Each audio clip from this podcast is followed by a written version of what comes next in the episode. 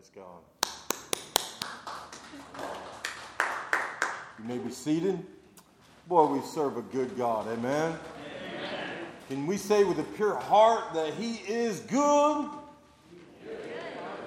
Amen.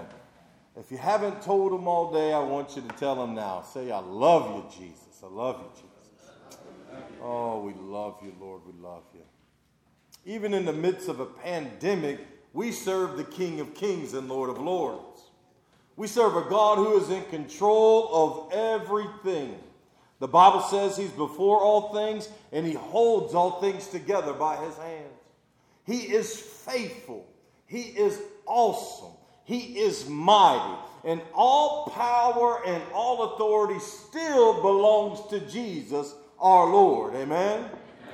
Our hope is not in uh, uh, elections. Our hope is not in a party. Our hope is not in an individual. Our hope is in the King of kings and the Lord of lords. And He loves us. He loves this nation. And He loves this generation. And you know what's going to happen on election day? What's going to happen? Everything God wants to happen according to His will and plan because he is faithful. Some of us might not like it, but that don't mean it's not. It, that don't mean that it ain't good for us, because the Bible says that He causes all things to work out for the good. That He allows certain things for certain reasons in order to get a certain end result. Pandemic 2020. You know, when God's doing one thing, He's doing 10 million things. This year, I was set to go back March 17th, and on or March 19th, and on March 17th, our tickets got canceled, and the whole nation shut down. Not just America, Vietnam, Korea, the whole world in one afternoon ceased. We never thought it would happen, but it happened. And then for the next several months, stuck, just like you were stuck, quarantined in a small house with my mom. yeah. My two little babies, my beautiful wife. And for several months, we just looked at each other. my mom looked at me one day, one morning, and she says, When you going back? I said, That's a good question. One night in July, I was training. I trained the national pastors and leaders. Uh, for I'm doing it this week as well. I trained the national pastors and leaders in Vietnam. And as I was training them that, that week, it was late at night. It was about 2 o'clock. I went to go to bed and I did what I usually do. I stuck my head in my mom's door and I told her good night. And I laid down and I woke up about 45 minutes to an hour later and I stuck my head back in and she was laying across the bed unconscious. I went over there and I started praying. Something just didn't feel right. And I started praying and I called 911 and I started later on the ground and started CPR. My mom would later to go be with the Lord. But what I realized is my father loved me so much that he shut down this entire world for me to spend every day for the over eight months with my mother. To the point where she says, when you leaving? he loves you. You might not understand it, but he's at work on your behalf. He loves you. Right after that, you know, the Lord has put in a great burden on my heart for the city of Da Nang, the third largest city in Vietnam. Earlier this year, the Lord told me that I was to be the pastor of the church that we're going to start there, and I got really excited. We were so excited about going back, and then we're stopped here right after my mother's funeral. A gentleman that had prayed, prays for me all the time. He's my mentor. He calls me and says, Sean, I really believe God's wanting to give you that ministry house and center sooner than you think. I'm like, brother, it's in the middle of a pandemic. He says, I'm just telling you what God's put in my heart and pray. That following Sunday, I met with my pastor. He was condoling, he was offering comfort with my about my family. And he says, You know, God's really put on our heart to give you $30,000 for that ministry center house in Da Nang to start that church and that training center. I'm like, what are you talking about? All of a sudden, God just began to fast forward what we knew was in the process. Another church in Ormond Beach, Tomoka Christian Center, they come alongside and says, hey, we want to give you another 30000 Man, God is just speeding this thing up, and all we're doing is saying, What's happening, Lord? And He began to show me that He has a heart for the people of Da Nang, more than we can ever imagine. It's not about a house ministry center, it's about the souls of men. There's an urgency in this generation. There's 1.4 million people that lives in that city. There's about 1,200 that are born again believers. Let me say that again. 1.4 million people in that city. About 1,200 maybe born again believers. God's wanting to do a work in that city that opens up to the entire nation and all of Southeast Asia. He is starting something that is way beyond our understanding that will last for generations and generations to come. And each of you have prayed for us every Sunday for years. Each of you, some of y'all have given. God has really put, a, put the work on your heart. And I want to give you an opportunity to partner with us for something that's way bigger than ourselves, something that will last into the return of Jesus. We're going to be having sign up for an opportunity within a couple of weeks to be able to share this if God's speaking to your heart about sowing into this ministry, however it is, financially, prayer wise, walking with us, coming to help us start it, whatever it is, I want you to look at the information, go to the website, call me, crank call me, call me again, laugh, tell me it was you, and then email me. On the back of Sean.miles is 79 at gmail.com. Together, we can see God do an amazing work in the nation of Vietnam. Pray about it, the Lord leads you, then let's do it together. Amen? Amen? All right. Now let's talk about this good word that God has given us for today. I got some disclaimers for you. I'm not like everybody else. You'll see my mask, my mask slips down to my face. This thing right here probably slide off to the side of my face. Don't get mad at me.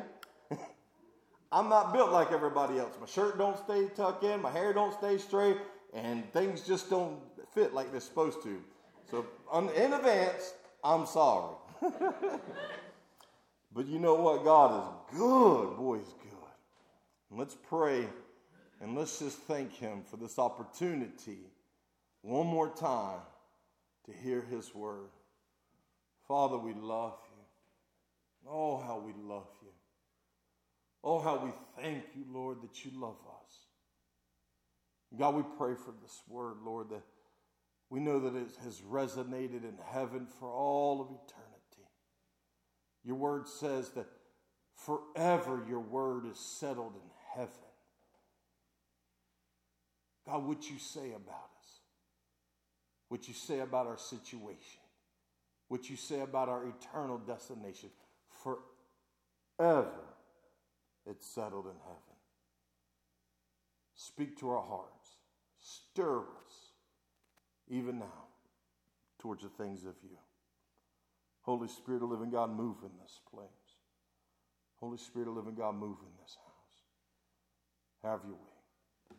In Jesus' name. Amen.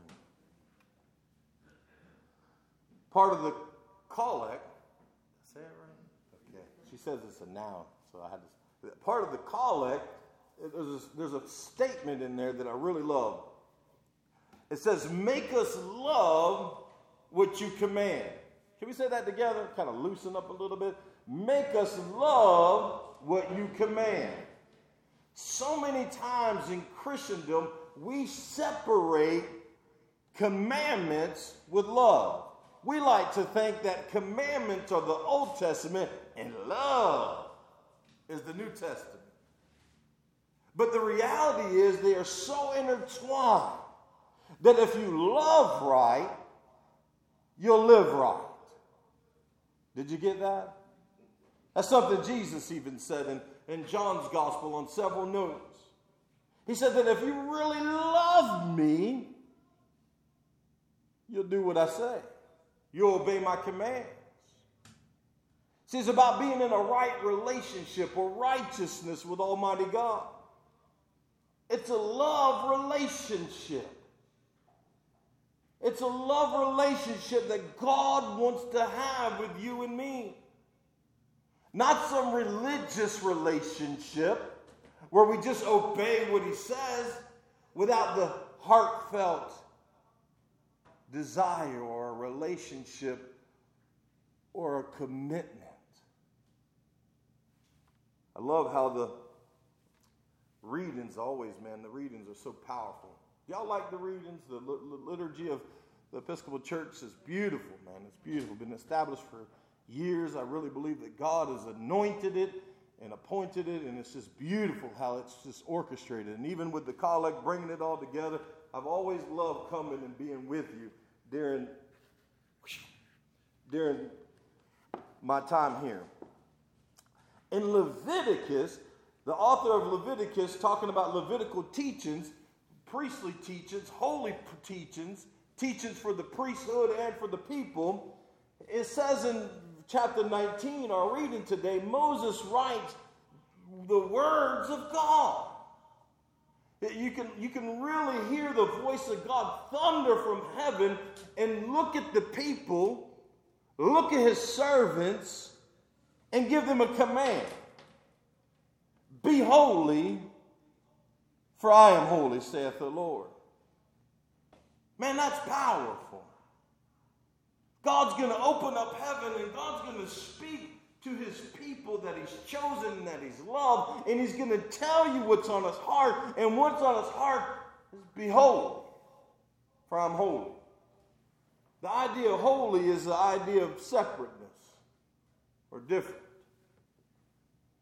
There are several communicable attributes of God, and then there's some incommunicable attributes of God. There's, there's qualities of God that communicates to us because we can have these qualities. We understand these qualities.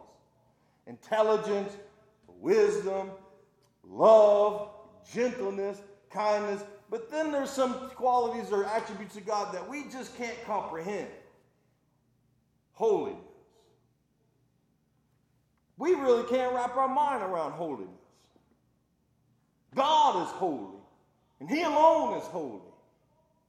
But yet He invites His people to participate in His holiness and to strive to have something that only He has. To be a little bit more like Him in your generation. To have a little piece of Him that the world could not comprehend. See, it's something that we can't fake. You can't fake holiness. You can fake love. Oh, it's so good to see you. You can fake kindness. No, no, no. You go first. You can fake humility. Oh, no, not me. But you can't fake holiness. And there's something within the church in this generation that has abandoned this call. We have conjured our messages, our sermons, our music. We have, we have formulated our doctrines, our practices to the point where we've left everything to do with holiness out. We've made it about doing things in our own strength and our own ability, what we can achieve and what we can have, or what our religious practices can be. What sin we can do and get away with and still be considered a believer. But the call to holiness still remains to the people of God. The call to be different in the midst of your generation. The call to be a little bit more like Him in your life, in your practice, in your journey. Call to be holy, for He is holy. You know, as we shift to the New Testament, it's beautiful. In 1 Peter chapter 2, verse 9, it tells something so powerful. It says, You are a chosen people, you are a royal priesthood, you are a holy nation, a people who belong to God. Now, I'm not an intelligent man, but I like to play one on TV. Just seeing if y'all are listening. and this, what happens here is this, this, this belonging to God is the reason why you have all these different attributes or qualities. You are a chosen people because you belong to God. You are a royal priesthood because you belong to God. You are a holy nation because you belong to God. You see, the work, the life, the death, the burial, the resurrection of Jesus Christ, and your faith in Him, and that new birth by the Spirit of God has counted you as sons and daughters of Almighty God. And because you belong to God, you're holy. See, holiness is not something that is necessarily earned, it is something that is given. See, He gives you that holiness. And then, as He gives you that holiness, He begins to purify you into a holier being. It's called sanctification, it's a process. There's a one time event, kind of like salvation, and there's that ongoing event of salvation, that sanctification, that purification of your journey with Him. You are holy. So, really, what's being said, live like it, act like it. Dwight L. Moody, one of the great preachers of an earlier generation, says this. It's so powerful. He says, Lighthouses are so spectacular for they guide. They don't toot horns, they just shine. And holiness is such an attribute where you really don't have to toot a horn. You just reflect the King of Kings. See, the standard for the nation of Israel was God. Try to strive to be like God. But they couldn't in their own strength and their own ability. They, there was no way for them to be holy in their own strength.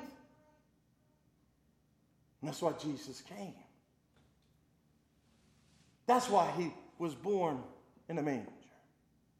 That's why he lived a sinless life. That's why he was betrayed and then hung upon the cross. That's why he died for us, so that you and I could belong to him. And in belonging to him, we get the standard. Jesus. His precious Holy Spirit dwelling within us. So it's not just about commands, it's really about love.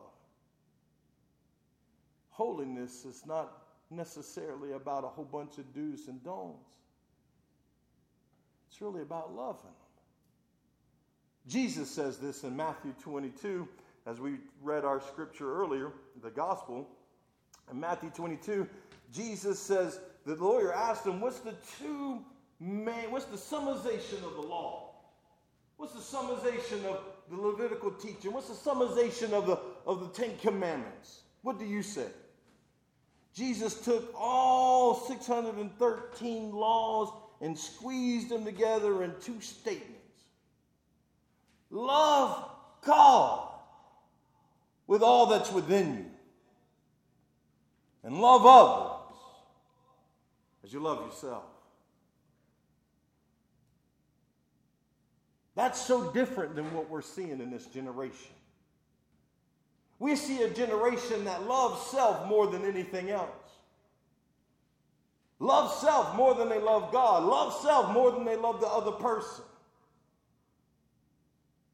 We live in a generation where self is exalted even above family, even above morals even above children. How can we get to a place in our society where we say choosing to abort a baby is a choice? I'm going to choose my life and what I want over that baby's life. Have mercy, God. We live in a generation that's so far from the things of God. We can look at the church and we can say, does the church reflect what this word calls holy? Does the people of God reflect what God has called us to in holiness to be more like Him, to be different than what we're seeing that's out there? Or are we looking at a church that is crippled and weak and conformed to the image of the world? Lord, have mercy.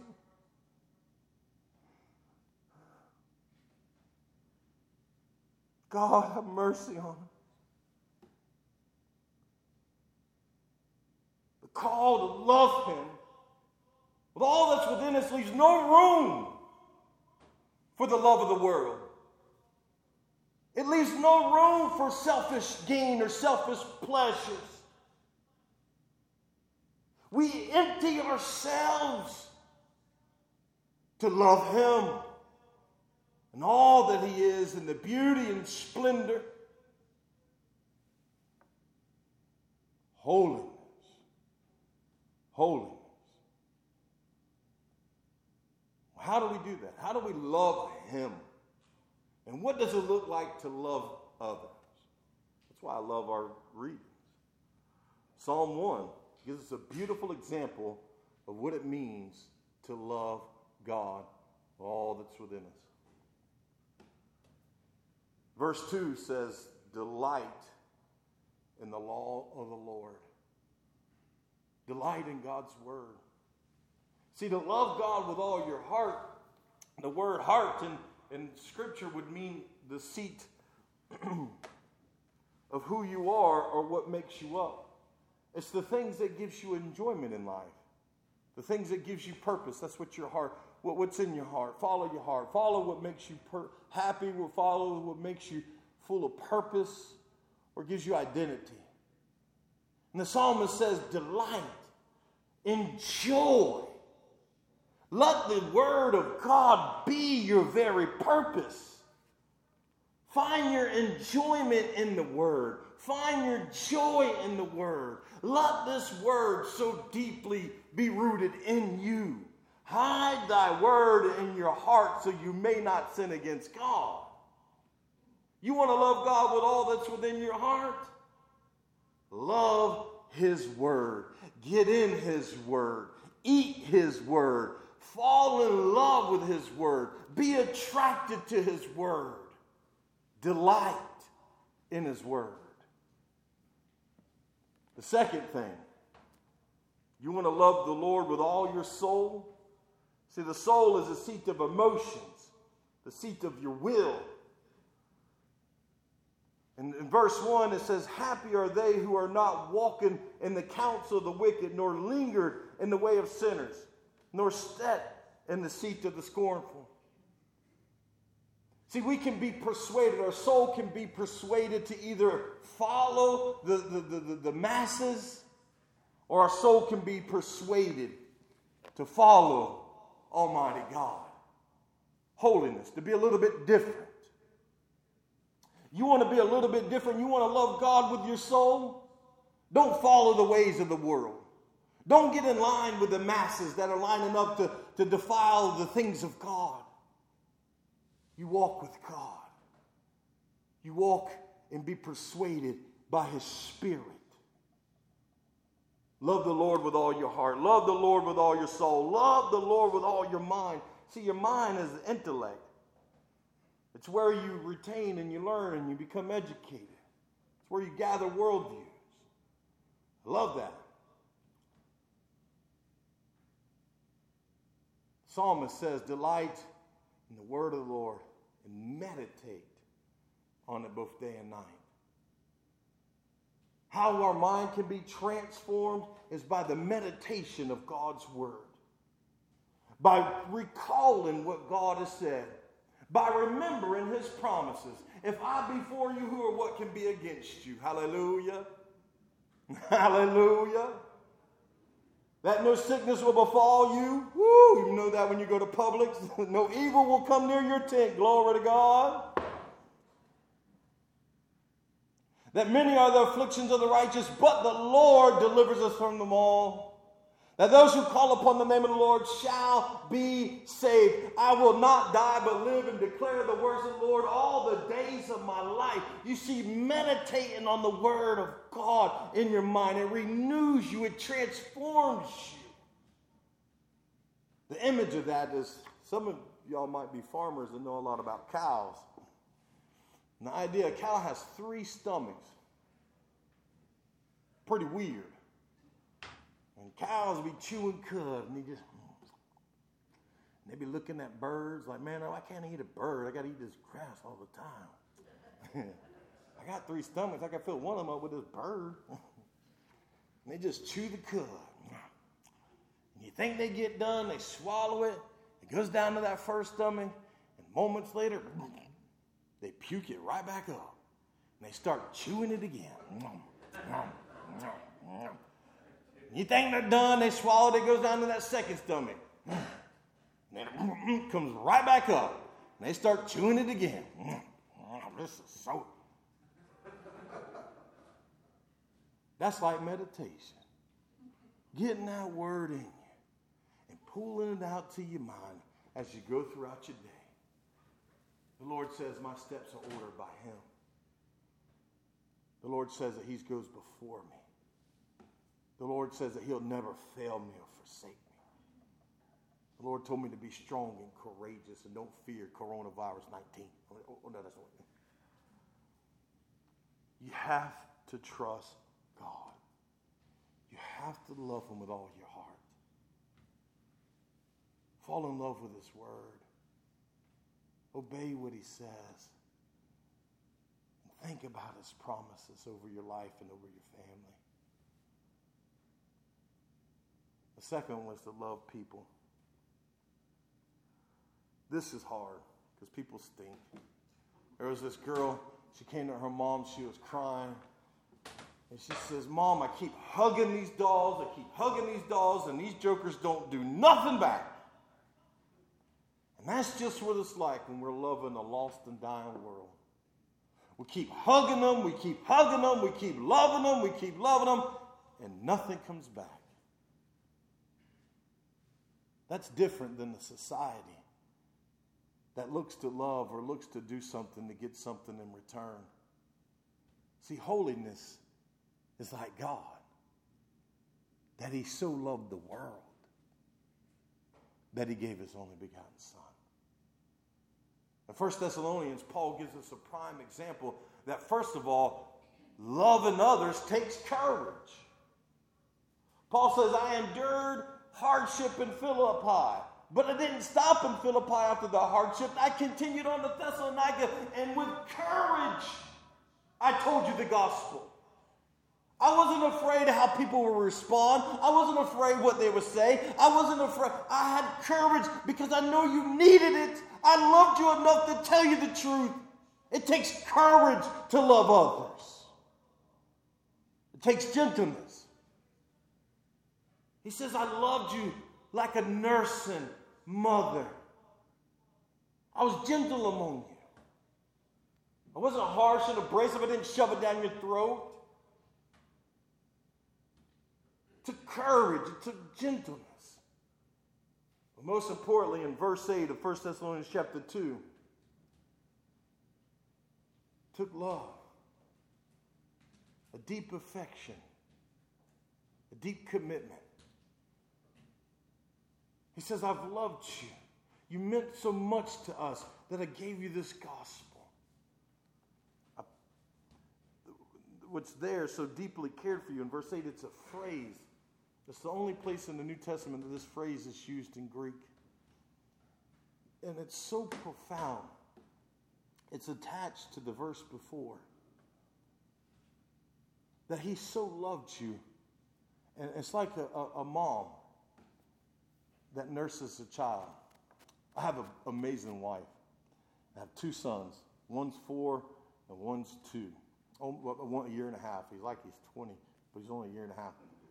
And from the get go, my wife, because we travel so much and because we don't have money, my wife made a decision to breastfeed these boys.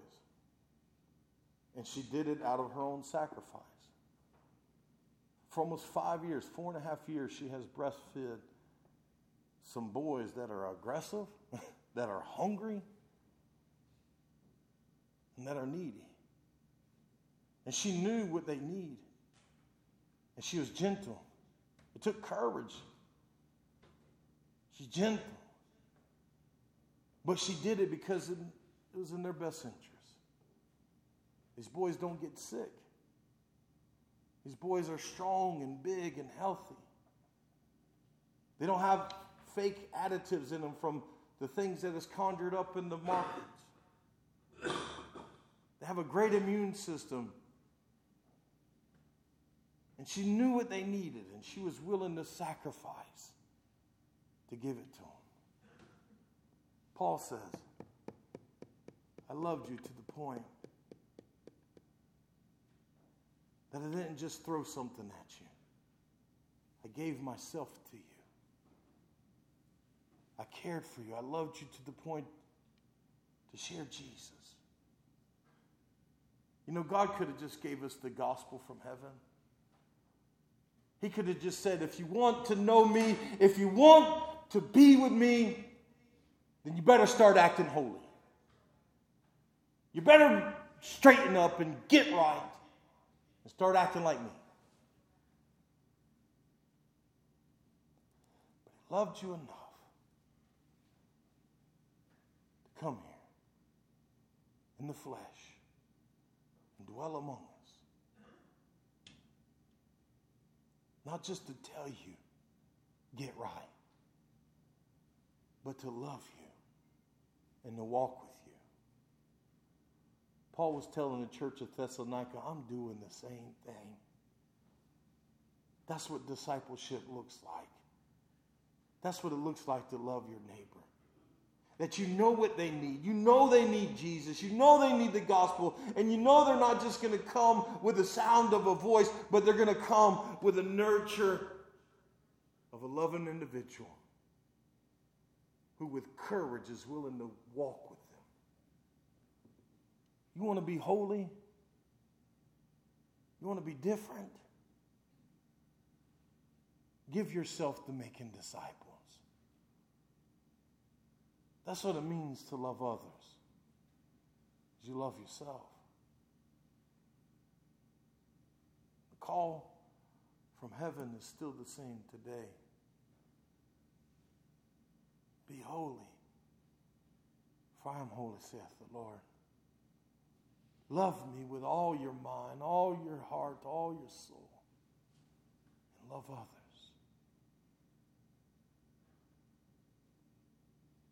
We live in a generation where they're sick of hearing about this. They want to see it. They want to see Jesus.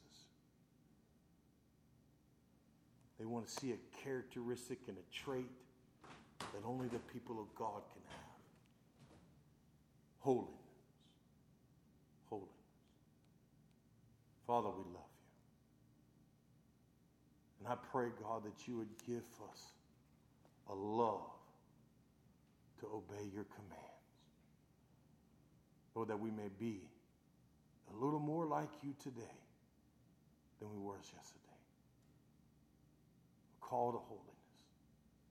For you are holy, O Lord. In Jesus' name.